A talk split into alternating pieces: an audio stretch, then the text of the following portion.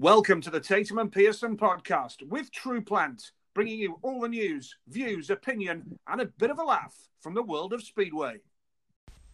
Hi there, everybody. It's Kelvin here.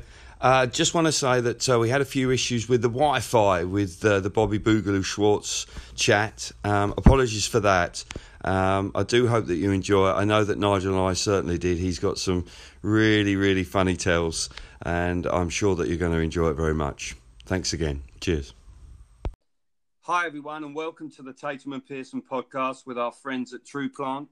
Today, we have a man joining us that we haven't heard from for quite some time. His name is Bobby Boogaloo Schwartz. Welcome, Bobby, and thanks very much for joining our podcast.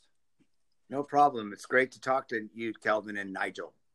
Yeah, it's um, it's been some time actually, uh, Nigel, because obviously you would have remembered uh, Bobby from your days at, at Cradley because when he came over, he he rode uh, at Cradley in his first season when you had Bruce Penhall there. It must have been exciting times for that part of the world. Well, I think Bobby was part of the uh, golden generation of Americans that really brought a breath of fresh air to British Speedway around the time of Bruce, around the time of John Cowboy Cook, around the time of um, you know the Moran boys and Bobby was very much part of that. Um, went on to serve several of the club Reading Racers, of course, um, and, and, always a great showman who I believe is, is somebody that, that will always go down as a crowd puller. Uh, if you knew Boogaloo was in town, then you knew that um, you know there was going to be some entertainment along the way. And uh, no, delighted to have you as a guest on the podcast, Bobby. Great, great to welcome you along. Thank you very much. I'm really excited to yeah. have this time. Right, it's cool because um, we can sort of reflect on how it all started for you. Um, obviously, um, it was a, a, golden generation for the Americans. There was all sorts of riders coming through. Tell us a little bit about when it started for you in America, how you got involved. Did your father influence you in, in the motorcycling um, scenario? Just give us a bit of an, a background info on that. Sure. Um, it was a situation where I was racing motocross uh, at the time from sort of 70 to 73. I was doing that. And then I ended up, um, I was at a shop. Uh, there was a mechanic at a shop that moved and went to Sonny Nutter, who was a top speedway rider in America at the time. And Unfor- unfortunate name. yeah, yeah, yeah. I never thought of it that way. Actually, yeah, slightly funny.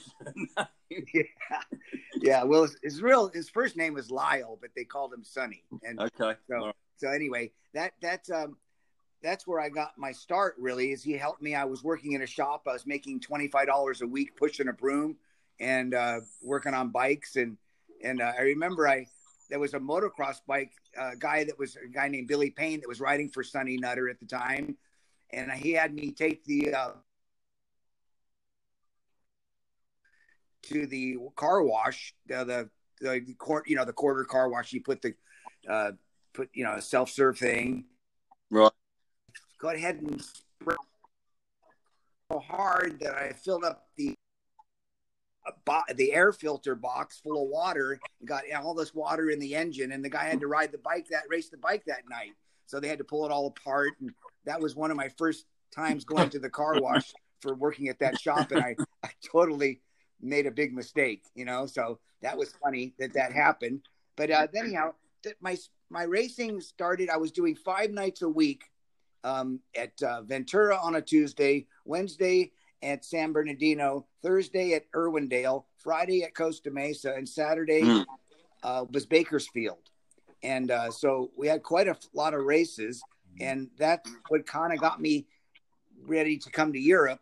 Um, I also was getting uh, invites from John Louis in 1975, and then John Dews as well for Sheffield. And then um, I didn't I didn't go because my dad was uh, passing. Uh, he has cancer at the time, and he was not doing well. So he had passed away at the end of '75, and uh, I had I had um, was wanting to come to England, but then all of a sudden I had all this stuff piled onto me, and I had to wait another couple years to be able to deal with everything at home, and then I got to go um, to Cradley when Dan McCormick contacted me through Bruce, and that was, and then I ended up winning the American final at uh, Santa Ana Bowl for the Intercontinental final.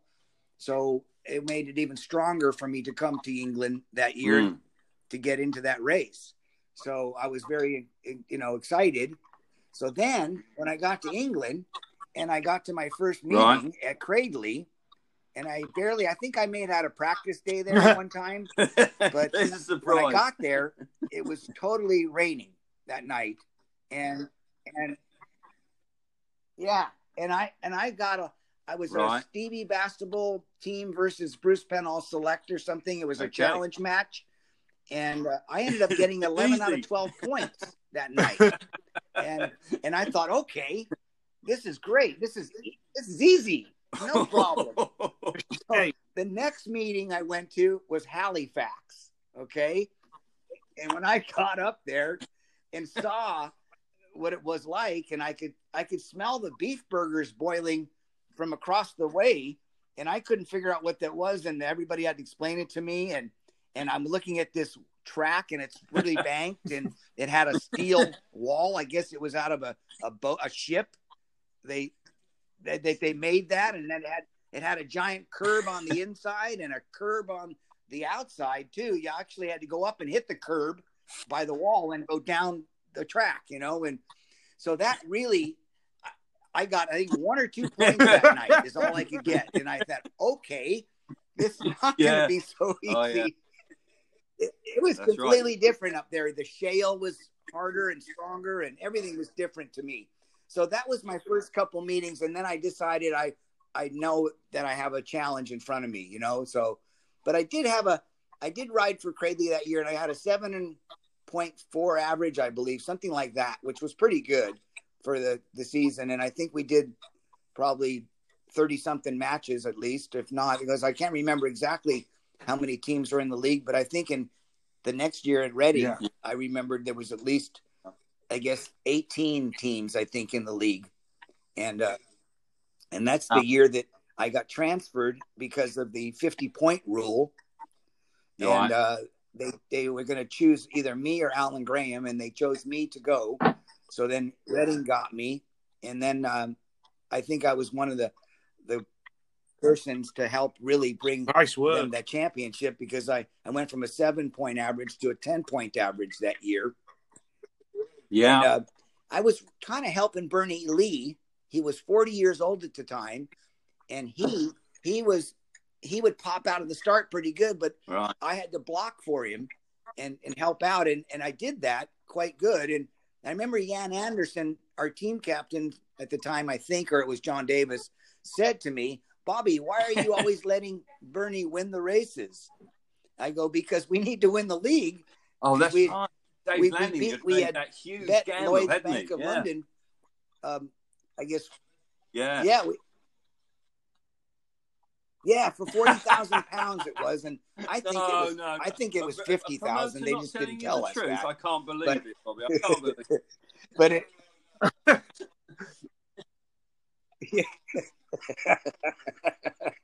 so, but anyhow, it was it was really good that we we ended up, um, you know, winning the league. That was really great, and we un- ended up with some of us got, I guess, depending on who was who in the zoo there. Uh, it was a forty thousand pound payout, and I ended up with five thousand pounds. And I know it was either Bill, it was Bill Dore when I he didn't pay me till I came back the next year.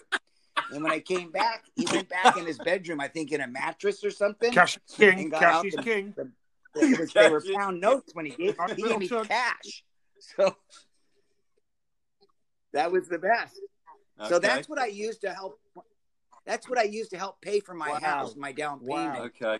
That I had Uh, Sorry. Nigel. I've So got to just really interrupt just quickly lot. because And um, that was your second So- season in Europe, and I've got to say that was pretty darn impressive, actually, because you know after a strong opening season, opening gambit at uh, for the Cradley Heathens, seven point four average was decent in your first year when you know every track was brand new to you, and you're living in a different country, it's a different culture, it rains a lot, it's cold, it's not the same uh, food and everything else. To go to Reading to another new track and actually be a 10 point average rider and lead the team effectively to a championship. You must look back on that with uh, uh, a lot of pride.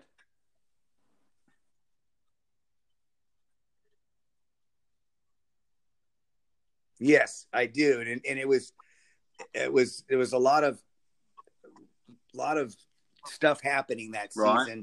To you know, we were able to use new tire, new edges each heat.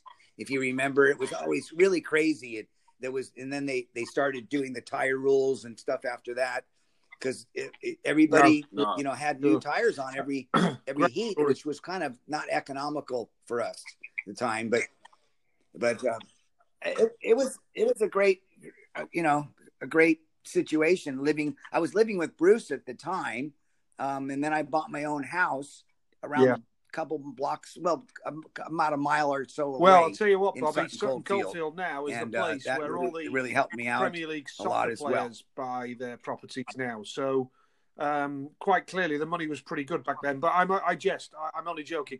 Your your relationship with Bruce, uh, you won the World Pairs title in 1981. Now, effectively, that was only your third season in professional speedway racing. Um, Bruce was uh, going on to win the uh, World Individual at Wembley in 81, but you and Bruce won the World Pairs title. Just what was your relationship like with Bruce as a friend and as a, a teammate?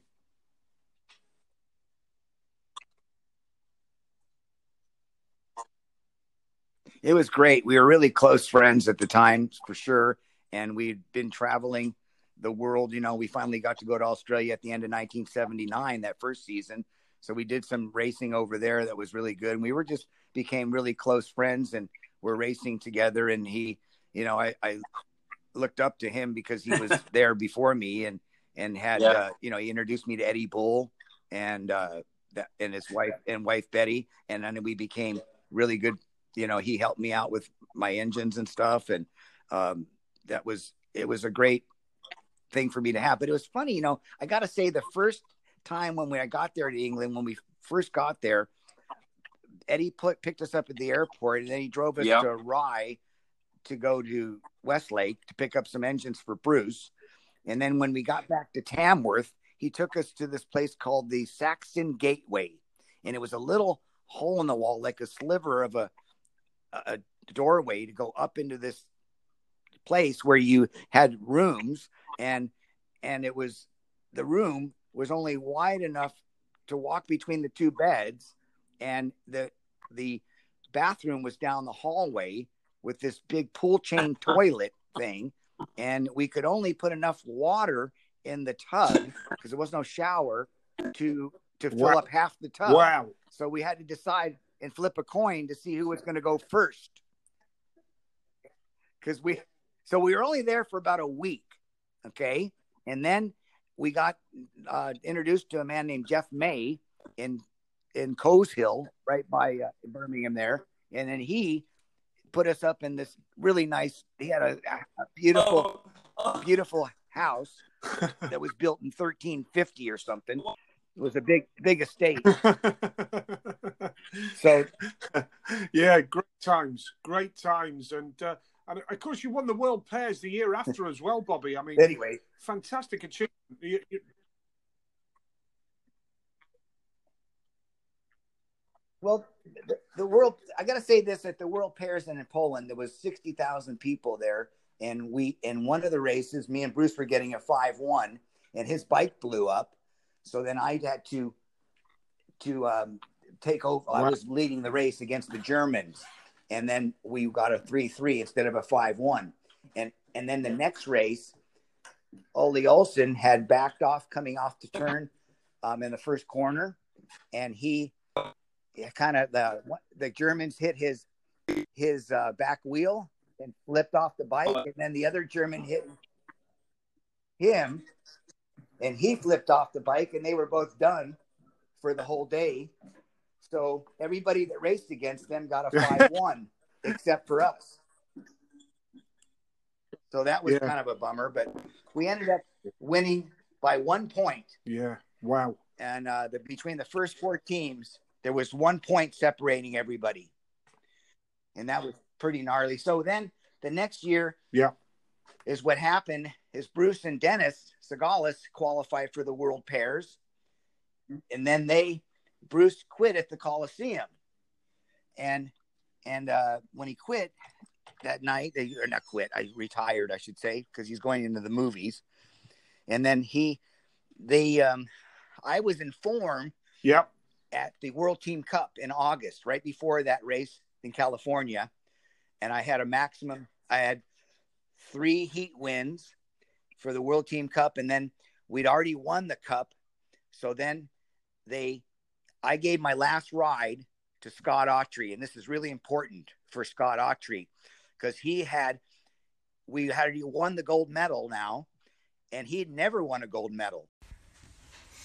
Yeah, I must just uh, pick up there. Unfortunately, the Wi-Fi dropped out just as we were getting to the crucial uh, moment with the Scott Autry story. Um, lovely story actually, with uh, coming to the end of his time and Bobby explaining how they gave him a ride, so he felt uh, part and parcel of the winning team there, and he picks up a gold medal. And as I say, Scott Autry remains friends with, with Bobby now. He explained about the fact that um, was uh, forever grateful for that moment to uh, enable him to experience that winning feeling with the USA team. So we continue on with the podcasts. Uh, as I say, that was a lovely, touching moment um, during a, a great, uh, a great listen. Yes. Perfect. So that year, that, that situation with Dennis, I only got into the race because Bruce had retired. Okay. So they were the guy, they were the pair that should have gone. So then I went and I knew everybody there. I knew the Boocock family and so did Dennis, but we, I was traveling there a lot more than any of them. So I had a, a good friendship with that family and then they took care of us. And Nigel ended up being our American team manager, Uh. which he got special dispensation from the BSPA to do that. And um, sure. and then we ended up um, winning all our heat races and uh, at all the I mean all the races through somehow. Um, my guess is that we had Carlisle tires on, Right. and the only other team that had that was the Finns, okay. and uh, and and I know uh, one of them came up to me and asked me because we already won the meeting after five heats, and there was still a sixth heat left, and it was against them, and they wanted us to let them try to win so they can get third place. And I go, "You're crazy! I'm not going to let that happen. We're going to try to get a maximum score." So we did, and uh, you know, Dennis and I had it figured out that I was going to ride the inside in gate one and two, and he'll take three and four each time Right. and it worked out just great for us. So Yeah. we ended up on a maximum score, and Sure. and that was It- and but like I said, the team cup was before that though, and on, in August at, at White City, and then Wow. that's what I talked about where I gave Scott Autry my last Yes. race Be- because he he was our reserve, and again he didn't score any points, but he got on the track, and for him that was great. And he says he still he loves that fact that he got to go on the track Mm. and we had we and he got the gold medal, and that was his only medal, gold medal of, you know, his see his um career. Sure. So I, I and I never knew that, you know, and so I was glad to be able to help in that. Sure. And you know what's great about that too?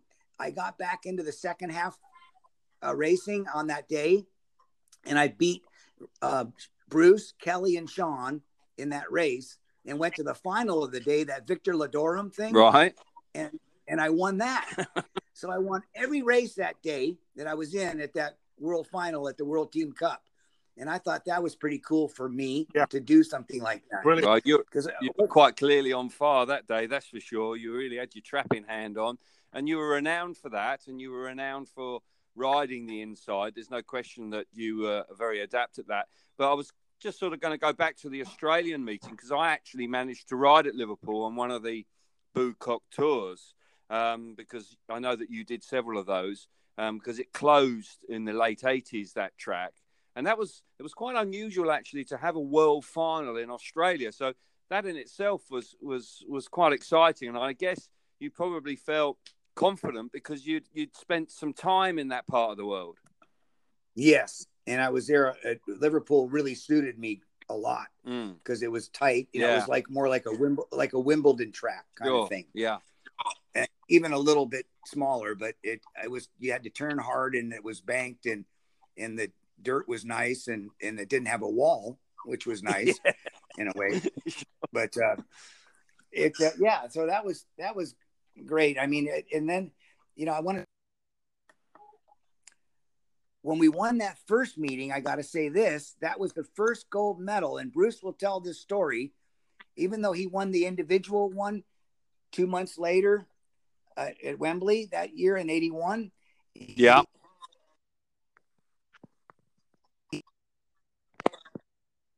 gold medal was the first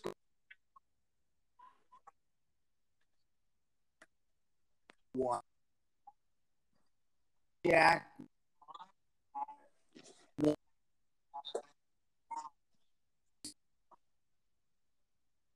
Wow. He's very special that race to him because it was the first gold medal, even though his individual.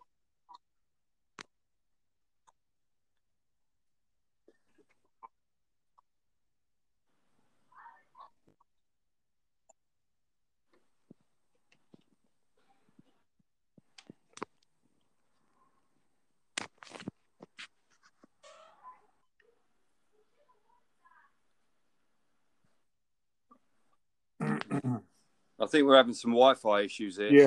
Yeah, I've, I've lost him, Kelv. I have as well. I think it might have been his end. Right here. Oh, Oh, yeah. you here. are great, great. Okay, right. Well, cool. we can splice this together. So when when when so when I came around Ah, He's coming and going, Nige. Yeah, yeah. I think we need to maybe try another connection. Is that okay? Um, well, on, unless he can move, or if, has he moved at home? You didn't. There we are. Here we are. You there? yeah, Got ya. Now I'm outside. I'll just stay outside. cool. Um, so anyway, it worked out for us fine, and, and the situation was, um, I don't even know what we were at at that moment, but um, Well, no, you, you you you had the Carlisle tires. You won with a maximum in Liverpool. The track suited you lovely. It was tight. It was banked.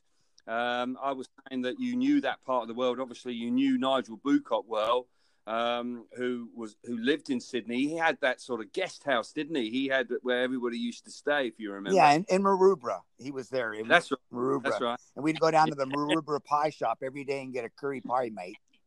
Oh, super. Yeah. Now you're talking, Bobby. Yeah, that was good. Yeah, and uh, Was that a bit of a Midlands accent I heard there? Were you doing a bit of a uh, West Midlands accent there? Cool, Yes. Uh, it could have been. It was a little bit then. Yeah. I tell you what, if you start putting the West Midlands on, mate, this chat is finished. Well, Kelv, come on, you come on. No, you, no, no, no. no, You, you, you're pretty good at uh, you. You take the Mickey out of my wife, who's I do. uh, so, Hey. so you you do your impression of, of my wife's accent. Go on, let's hear you. Well, I, I can only do the Dudley one where, where all right, mate, I'm going down to the Dudley High Street and How I'm going to you? get myself a pie and I'm going to get some of them pork scratchings, mate, at the Cradley Heathens. Right, you know, we're going to hammer 'em then, mate. Brilliant, brilliant. Bobby, over to you. Give us a bit of the West Midlands accent. Come on. Oh, wow. how am you? Have you seen Bruce? have, have you seen Bruce, Bobby? Uh, uh, say hello. Uh, anyhow, Good yeah, effort, boys. it Good was- effort, boys. I love No. it. Brilliant. But I got to tell you, really, too. One time I was going to Cradley with my first season, and uh, I think I don't know. I was just going to to see somebody there or something, and I remember there was a t- roundabout that you had to go turn and go up and then over this little jump. It was like the Tamworth jump that they had, but it was this other jump that you went up this roundabout. You came off of it and went up, and so I would gas it a little bit with my Audi to kind of get a little air. And when I came over the other side, here comes the car turning into the GMT factory. A bunch of guys are doing the uh, a change of whatever the hours, and and they bringing in their lunch pails. They're walking in and walking out, and I end up center punching this car turning in, but not very hard. I he didn't I didn't really hit him hard, but I hit him, and and then then I I was stuck, was stopped right in the street into this car, and and all the guys with the lunch pails came around my car, and they're going, "Oh, we seen you coming, and you was coming like the Dickens you was." And I'll never forget it. Brilliant. It was like a mob. They're gonna get me, you know. And I'm like, "Oh no!"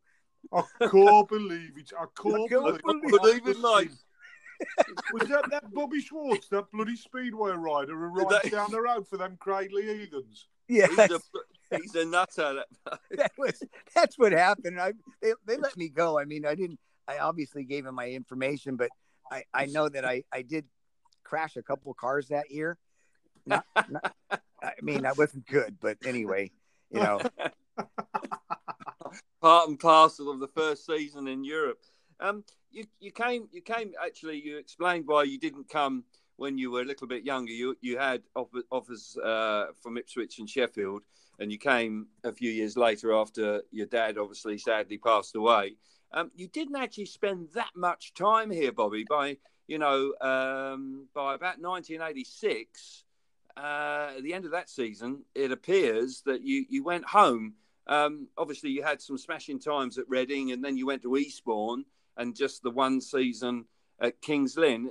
What was the reason behind that? Because And I was at still- Wolverhampton as well in '85. Okay, The Beacon Wolves. Yes, The, the Beacon Yeah. Radio Wolves. and that's when Pete Adams was promoting there. That's right. Right. He hit hard times that year, and was it that year that he hit hard times, and uh, Chris Van Straaten and Tony Mole had to come in and rescue it? Yeah, he did, and that's why I think I even had to wait to the next year to get paid the last Sure. bit of money that I had. But he did promise it to me, and he did he did give it to me when I came back. Good stuff. So- right, That Good was stuff. fine. It was good, and he but he you know it was he was struggling like you said at that point. Yeah. Um, and I didn't I wasn't doing that good there. I was only having like a nine point average or something, and that's when they kind of got rid of me again. And then I went on to Kings Lynn, and um, and then Sam came. Sam showed up then, and uh, and I was the one that helped Sam in that World Final the year before. In nineteen what eighty five was it at Bradford? That's At good, yeah. Odsal, yeah, yeah so he he had my um my engine and he took it yeah he had the bike first but he rode it and he didn't want to use the chassis so he took the engine out. And that engine was funny enough was built by eddie bull. It was bought for us when we first in 1980 we bought this bike to have a spare bike for the test matches. And okay, it never Wow. and the bike the bike went around all the time with us but nobody ever rode it. Wow. and then then finally in like 1984, I think when I was at uh, five or something, I I ended up taking it out of the shed and putting the engine in my bike, and it was the fastest engine. That was the that was the engine that Sam rode at the World Final in Bradford. really? Was that engine that Eddie Bull built that sat in a shed for years? Okay, and nobody knew it was great except for when I got on it, and then I went whoa, and then I said, "Here, you got to try this." I won the American final on it. Then I gave it to Sam, and he he almost won the world final on it. And right, and I did tell him at the starting line, I says, "Dude, you're gonna you're up against Eric and Hans Nielsen here, so you're gonna have to just drop the clutch, whatever you do. you're just gonna have to go up there and go." And he Yes. and he didn't. He just waited, and then they oh, went. right. They went, and then he went. But anyway, that was a great thing for me to be involved with. And Sam, I'm Sure. Really For sure. appreciates the help that I gave him that year. yeah. Can I can I just reflect on that period of time again because it was a golden era for American speedway. You had uh, a group of riders that were so incredibly talented. You had the two we haven't mentioned them yet. We had we had the two Sean, uh, the Moran boys, obviously Sean and Kelly. You had John Cowboy Cook. You had Lance King. You had yourself. You had Dennis Sigalos. You had Bruce Penhall. I mean, can you ever see the a situation in the future where that could happen again? You know, I don't think in our lifetime, no, because really there's not enough tracks here anymore. And at that time, we were doing five nights a week. And now we're hmm. lucky if there's two and doing they're doing half the amount of races. You know, like Costa Mesa does anywhere between eight as a low and 12 or 13 as a high when it used to do 23 races at every track. And there was five of those. So we had a really great um, upbringing with having Yeah. all the races we could do. So now the sport's not as big as possibly even in England, maybe. I don't know. Um, you know, it's a lot less riders now and Mhm. and a lot less tracks. So I mean, some guys have to travel five or six hundred miles to go to Auburn, Northern California, just to do a race. Um, and and where you know it's quite a ways to go when you're and then show up and then race and then go home. It's quite a long Sure. way. So Mm. what I'm saying is, is that it was. I don't expect that there's going to be the, that kind of influx of riders again. I mean, you saw Max Ruml come over, and he's probably going to show up there again eventually because he's really good, and his brother Dylan are very good. He's very good, and those two could become international racers if they were to show up. Um, I just don't think there's. Then there's Austin Navratil over here. He's fast, but he's, you know, kind of a little wide open merchant. He doesn't have good throttle control yet, um, but he's but he's got promise. You know, he could. He's very very very fast. But Okay. again, you saw him there at some point, and then you didn't. So I don't know how these guys are going to shape up to get over there and do this. But there's only going to be, you know, five or six if you're lucky, and you need more than that. Like we had Mm. 13 when we first came over there, and then there was eight of us that were probably really good, you know. Yeah. And and in the end, it that's part isn't going to happen again right away at this point.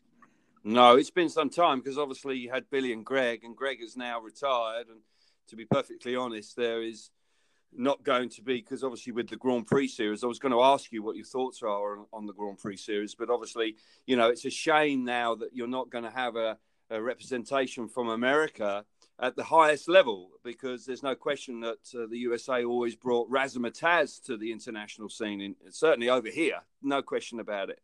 Yeah, and and you know, it's again, it just there's just not enough people or kids that are coming up that could replace the situation. It's never been it's never been replaced really since No. Greg and Billy were there, you know, and then you know, Ronnie was there and then Sam was there and and now those guys are all, you know, everybody got older. So uh, That's right. We're all getting older, that's for sure. yeah. I want to. I, I've got to talk to you about when I started riding. I started at Wimbledon in 1983, and when I started riding, um, I think there was the animosity between the Great Britain team and the USA team. I think may have been at its peak because Kenny Carter quite clearly wasn't everybody's favourite. Uh, and you know, obviously, what happened to Kenny was was tragic in the end. But there was no doubt there was serious rivalry between you boys and him in particular. Yeah, well, I would say it really wasn't all of us. It seemed like it was Bruce Penhall and him, you know, Right. and uh, and and that was really happening uh, quite a bit. I remember even going up to, if you possibly remember this, Kelvin, that when you went to Halifax, they were able to be at the starting gate right next to you on the wall, and yes, but then they had to build a barrier with uh, with uh, two by fours in order to keep the punters back from hitting Bruce on the head with his with their program board as he's trying to take the green light. Now they're hitting him on the head, you know, with, with- and that wasn't on for Bruce, and so they ended up building a little thing there, that, which they kept there for every race, but they Right. had to keep the guys off the wall there from that. So yeah, there was this rivalry going on with the Americans because they they printed these badges up in Halifax they were selling that says "I hate Americans," you know, all right, okay. and, and I've and I've I've got one in my shop but that, that that was what that's what how it was. So yeah, that Yeah. rivalry, you know, that sparked the fans to come out though. You know, Oh God, yeah, that was box office, wasn't it? yeah. So that wasn't, and I know he probably didn't like all of us, but he, you know, I could talk to him. It wasn't a problem.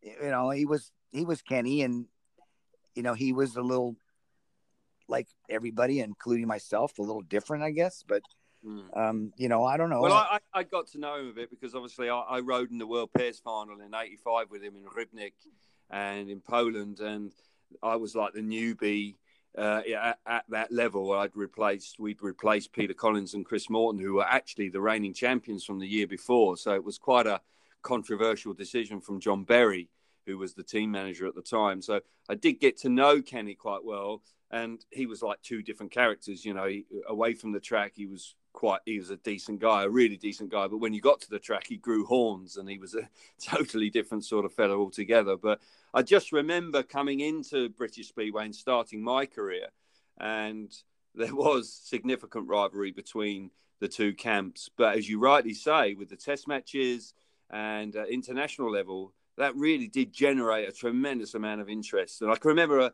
a big meeting, a test match at Wimbledon, and I mean, wow, the the, the and I think Dennis Sigalos got a maximum that night, and it the atmosphere was just incredible. Yeah, and it was, and that track really lent to good racing and tight and, mm. tight and close racing because mm. it was it was kind of like you had to turn hard and especially up the inside coming out of four. You do the Roger Johns thing where you go way out wide and then cut up the inside, you know. That's and right. that was he was his trick, and he'd get a lot of us doing that. That was a good track. That was I was one of my favorites, and Eastbourne was as well too. And you know, mm. and I rode for Bob there in 1984. Um, I ended up getting on that show, A Question of Sport. Um, from did you? Yes, I was on that in 1984 because Russell Lanning was our team manager at Eastbourne, and of course Dave Lanning was his dad, and they knew all the people at the BBC, and somehow they probably needed a, you know, a fill in that weekend because I know Peter Collins used to get called up a lot to go on right. the show when somebody didn't show up because he was in town, you know, there. So when okay. they so they tell so I go to this show and it's all about English sport. And I'm like, you know, okay. So the guy says to me, the producer says, Hey, you want to go in the back room and I'll show you the answers to your questions? Okay. so I said, Okay. Well, I would have got them right. One was from Landshut and something else I don't remember, but I know that I would have got them both. Okay. Okay. Cool. So I did, but check this out. They asked us a question What sport did NASA help develop? Okay. So right. I'm so I'm saying that was basis of the question. I can't remember the whole question, but it was what you know, what did NASA help develop? And I'm thinking, okay, NASA, space, space, weightless, weightless, uh, hanging, or no, floating. And then I go floating, hanging. I go, oh, to myself, Billy Beaumont. I think it's hang gliding. And guess what? It was right. it was right. And I got it right by thinking what I just said to you. Right. Uh, and I went space, uh, floating, floating, hanging, hanging, hang gliding, hang gliding. they you got it right. They well, blew you, their mind. They blew their minds. Those the producers yeah, say, blew their minds. The, the show.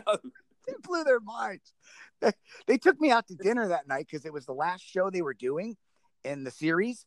And so they took me out to dinner, and Emlyn Hughes was the other guy. And I remember sitting next to him in the in the waiting room or the whatever you call it um, for the get the table. And I remember sitting by him and I says, Eh, I go, I don't mean to be cheeky. I remember saying this exactly this way. I don't mean to be cheeky, but what did you do?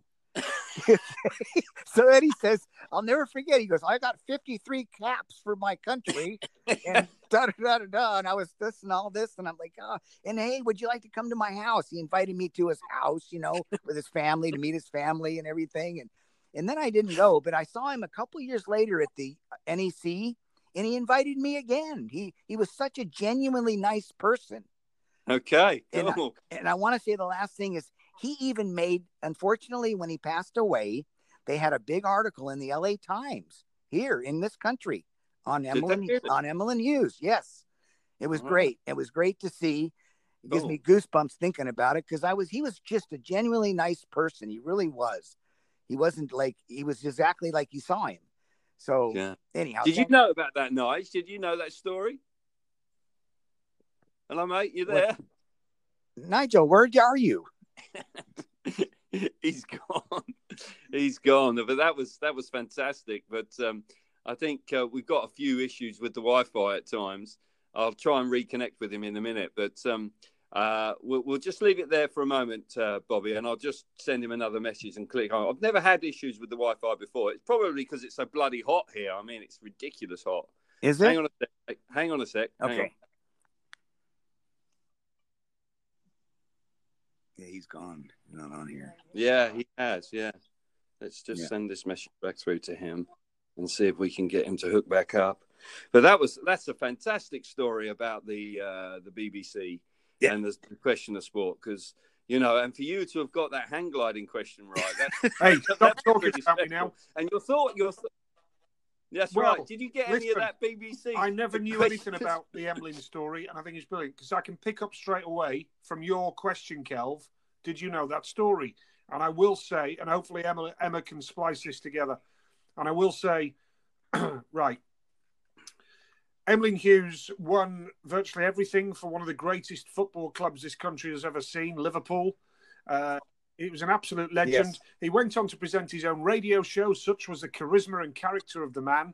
Uh, and he was somebody who I thoroughly, thoroughly enjoyed watching and listening to. And uh, I can resonate with that, Bobby. I can imagine it must have been, you know, once you realised the um, the depth of uh, or the the in depth knowledge of, of what he had and what he did as a footballer or soccer player, as you guys call it.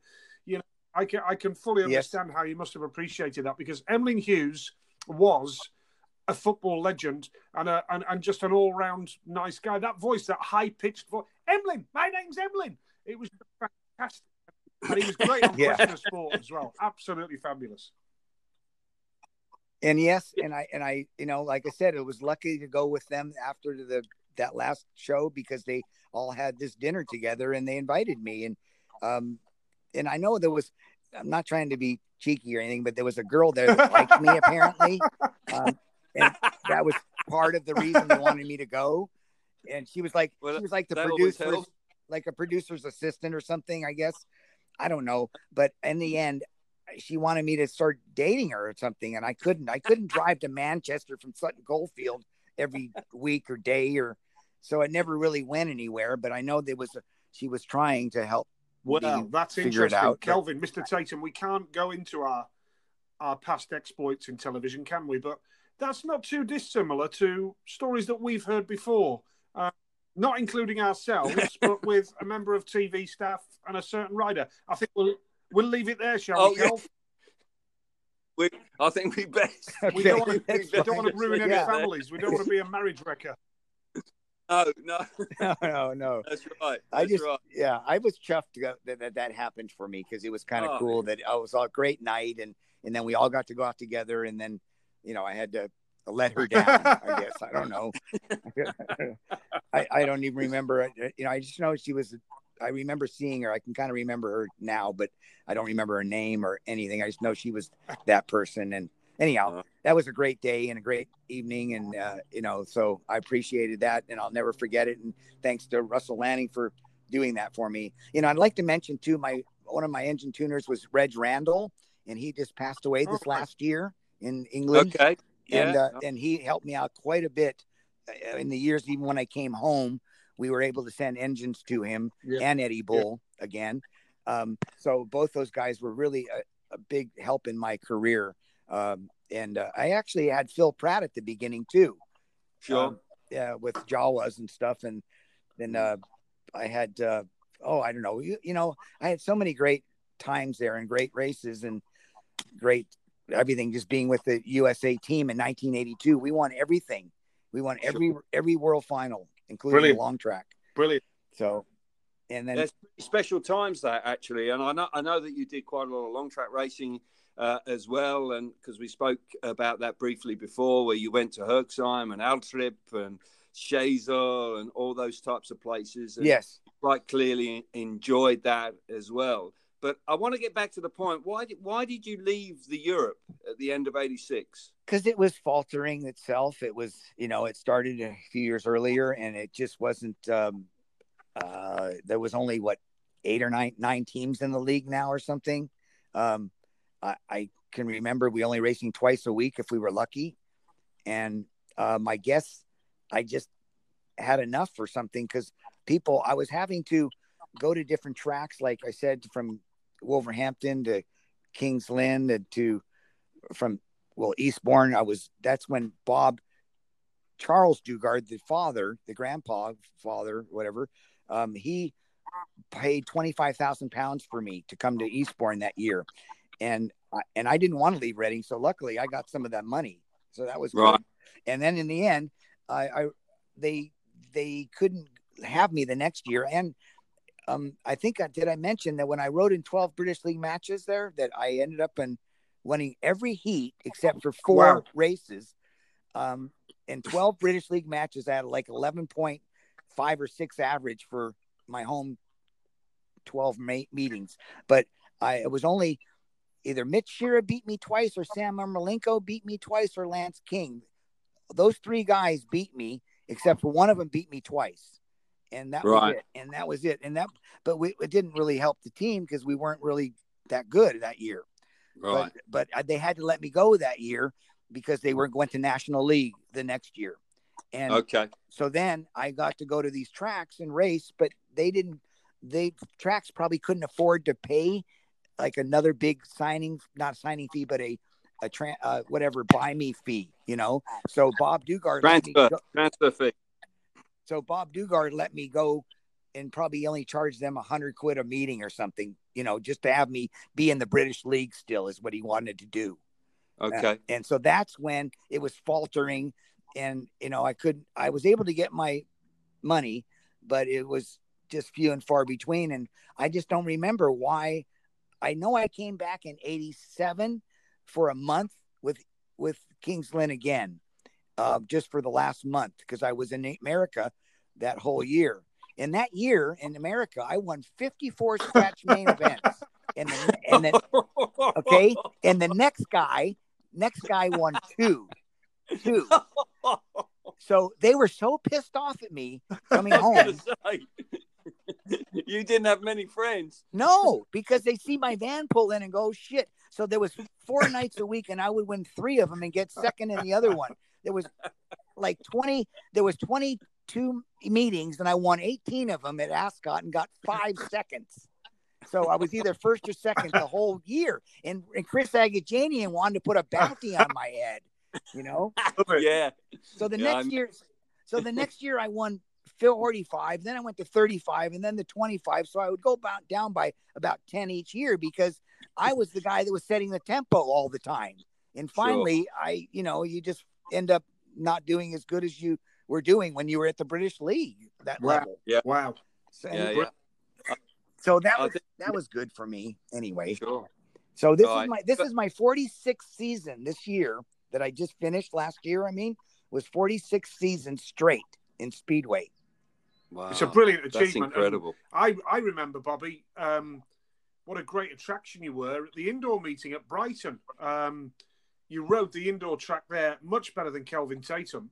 Um, and, and, and you know, you, you just put on a great show there. And, and to have this, I'm sure, I do recall Sean McConnell came and, and did some indoor as well. And But you, you were. Um, you were a great attraction at the Brighton Bonanza, I do recall, the indoor meeting at the Brighton Centre. Yeah, and then Martin Dugard fired me in the end because I couldn't come over. I couldn't come over from my my mom was in this hospital thing and she wasn't doing very well at all, and she begged me not to go, you know, because she and and I really wanted to go and I just didn't go because she kept asking me, please don't leave, and I didn't, and I stayed with her, and they they wouldn't let me come the next year then, um, after that because he thought I, you know, I kept calling, talking to Sean about it because I didn't want to not not go, but I just Right. It was just hard to tell. Look at Oh, my but I was pleased. I was pleased you didn't come over because you embarrassed me when you turned up at Brighton. Because by that by that by that time I was riding on the long track and I just I'd forgotten how to turn a bike completely. So riding there, my God, that was tricky round there at times. But uh, it, it ran successfully for some time, and it was a pretty cool venue right down on the seafront there. Yeah, it was, and I enjoyed that a lot too. But I will say, I remember something. I just thought of. it. I was at uh, Eastbourne my first time in '79. I showed up there with Cradley, and I went into turn one and two and just did the back it in boogaloo thing, and I and I totally wiped out Gordon Kennett without touching him, without touching him. And I came into the pits, and here comes Barney Kennett and and this Kennett and this Kennett and this Kennett, and they're all in my face, man. Like, and I'm this little young kid from America going, "Fuck, what's happening here? What did I do? I didn't touch him. I didn't knock him off on purpose. Like he fell down because I went in underneath him and I was there. Yeah. And uh, you know, just like anyway, that was I'll never forget Yeah, that. I, I, I, I, I don't think they quite saw it that way. I, think- I, I get the feeling a young, a young, a young American rider in his first season, you weren't allowed to get away with that. I think you, you were certainly going to get pulled up. But wow, um, look, I, I, I, think that, that's fantastic. I- I'd like to just have a quick chat about what you're up to now. I know that you've been involved in property. You know your your longevity in speedway sport is incredible. I, I, I think it's it's uh, something to be very proud of indeed. But you you also have another business going on, and you with with property, I believe. Yes, and I came home in '86. I bought my first house in in Costa Mesa uh, for one hundred thirty five thousand dollars or something. It was it was at the time, and my payment was like seven hundred and twenty seven dollars, and and so uh, then I started getting some more ones because I had made some money racing in England and saved some money and put it into a currency fund. And uh, I remember Briggo wanted to know what I was doing because I made a bunch of money in this currency fund. In six months, I made like five fifty thousand dollars or something crazy on on this thing, and then it never really went any good after that. And Briggo got in, but it, it for like a couple years, but it didn't really. It worked out, but not as good as what I just had happen. So that helped me out to come home with some extra money and to buy some properties here because I sold my house in Sutton Coldfield two years later to the neighbor next door and the neighbor next door they would come you know i had like stuff in my house that was getting ripped off and they were stealing it from next door and my mechanic billy saw the guy next door wearing my silkolene jacket okay down on the parade down down on the parade in sutton coldfield he's got my jacket on that was in my box and in the that was sent to me but he broke into my house stole the the jackets and then was wearing them and going, you know, you know, he's my neighbor. So he ended up buying the house though. That guy did. He bought my house all right. in the end, but okay. he, so but wasn't all bad. He wasn't all bad. No, but he kept breaking in. So the problem was it was breaking the door when he would break in, and I said, you know what, you're buying this house, so just keep breaking it because I'm not fixing any of it. I'll never forget that either. But he ended up buying it in the end. So that money I came home with, I ended up putting down payments on these houses, but they wouldn't let me buy them for a regular. I had to put down at least 20% money to prove that I could, because I was a speedway rider. And if I got hurt tomorrow, I don't have a job, you know? Sure. So I had Yeah. to do that. So then it ended up doing that. And so now, so far, um, four of them have just paid off.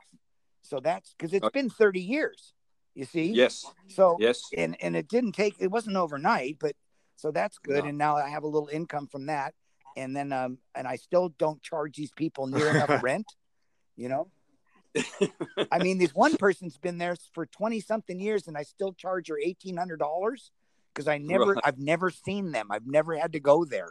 I've never Okay. never gone there. So but um that and the houses have really improved in improved in prices over the years as you would figure at this point. So but right now i'm not doing anything with it um because they're all older houses and someday i'll be able to probably put newer houses on those properties but for now i'm just going to let it ride and keep going and i i have i have uh, some other stuff that my dad had left me when i was younger and i still manage that and uh, with some duplexes in Isla Vista at the campus of UCSB. Where, check this out, you guys. I got to tell you, this is a true story, and I'm even in the yearbook. And I was 11 years old. It was February 11th, 1968, and I went into the gymnasium at the in on Santa Barbara's campus of UCSB. It was just in a gym, and they got to see Jimi Hendrix. Okay, and uh-huh. and, All right. and that's right when he Wow. came from England, and and and and it was it was February 11th. I ran in to this gymnasium when the glass doors opened, and guess what? I I did the boogaloo shuffle, and I got right to the front. I got right to the front, and I'm I'm 11 years old, and my brothers were about three or four people behind me, sitting on the floor. It was a it was a um, it was just a basketball court. So we just sat Right. on the floor, the hardwood floor. It was a pillow concert, they called it. Bring a pillow and sit on it. I didn't bring a pillow. Anyway, it worked out that I'm in the picture of the yearbook. It shows the guy next to me on the front row was standing there, had these telescopic lenses, and I was holding one when he changed them out.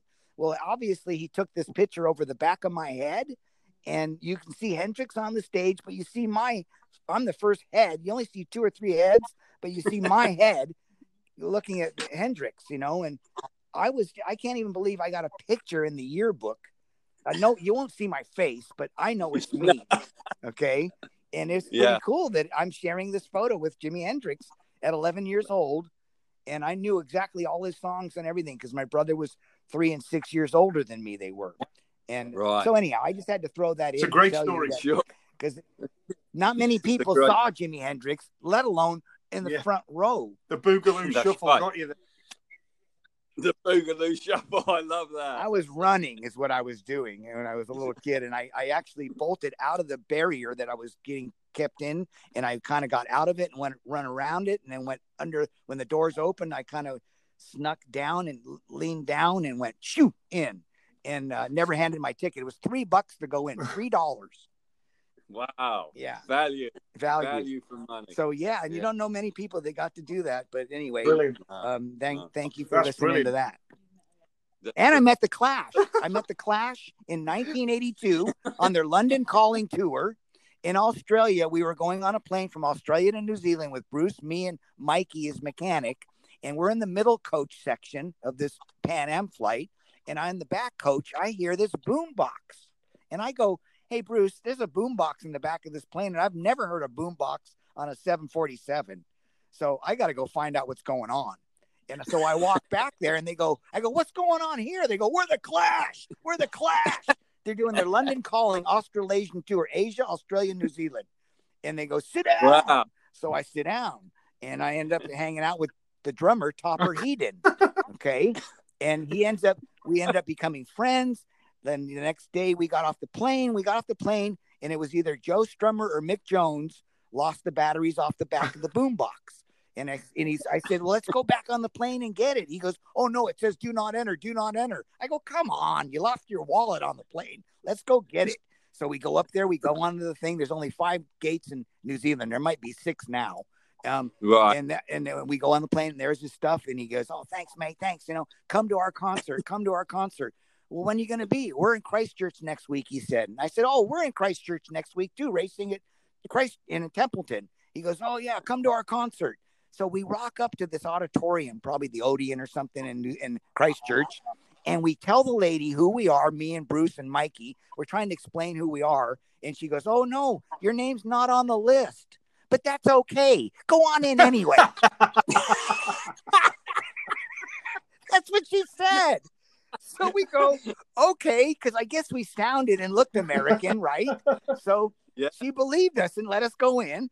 Then the roadie guy saw us in the crowd and got us up on the stage. Now I've never seen anybody kicking and spitting and doing all this stuff at these concerts, right? Their mosh pit thing or whatever they had going. And I, I wasn't really into the Clash at the time, but then I was after I met them. And then in the end, Topper Headon came to the to Wimbledon to watch us race. He came there in in like March or whatever or April, and then they when we won the World Team Cup at White City, we went to the Hard Rock Cafe and they called him. Somebody called him and he came down with his Wow. girlfriend. Topper did. And I got his drumsticks that time in New Zealand as well. I got these really beat up, cool black drumsticks with gold leaf writing on it. It says Toppers Boppers on them, but they're just ripped apart and feathered from banging the drum so hard. And I saw a video of him talking about how he had to, they asked him to bang it so hard that it was ruining his drumsticks. Well, I got a set of those ruined drumsticks. I'll tell you that. story. Great So, story. That- That's a good. That's a story. That's it. It's all say that. You know, I will say that he got kicked out of the group the next year, but um, and the group was never the same after that. Apparently. No, that's that's that's true. That's that is true. So anyhow, Well, look, that that that that is just fantastic, mate. This is going to make a smashing podcast. It's going to be a fantastic listen. I we really appreciate you joining uh, and and coming on.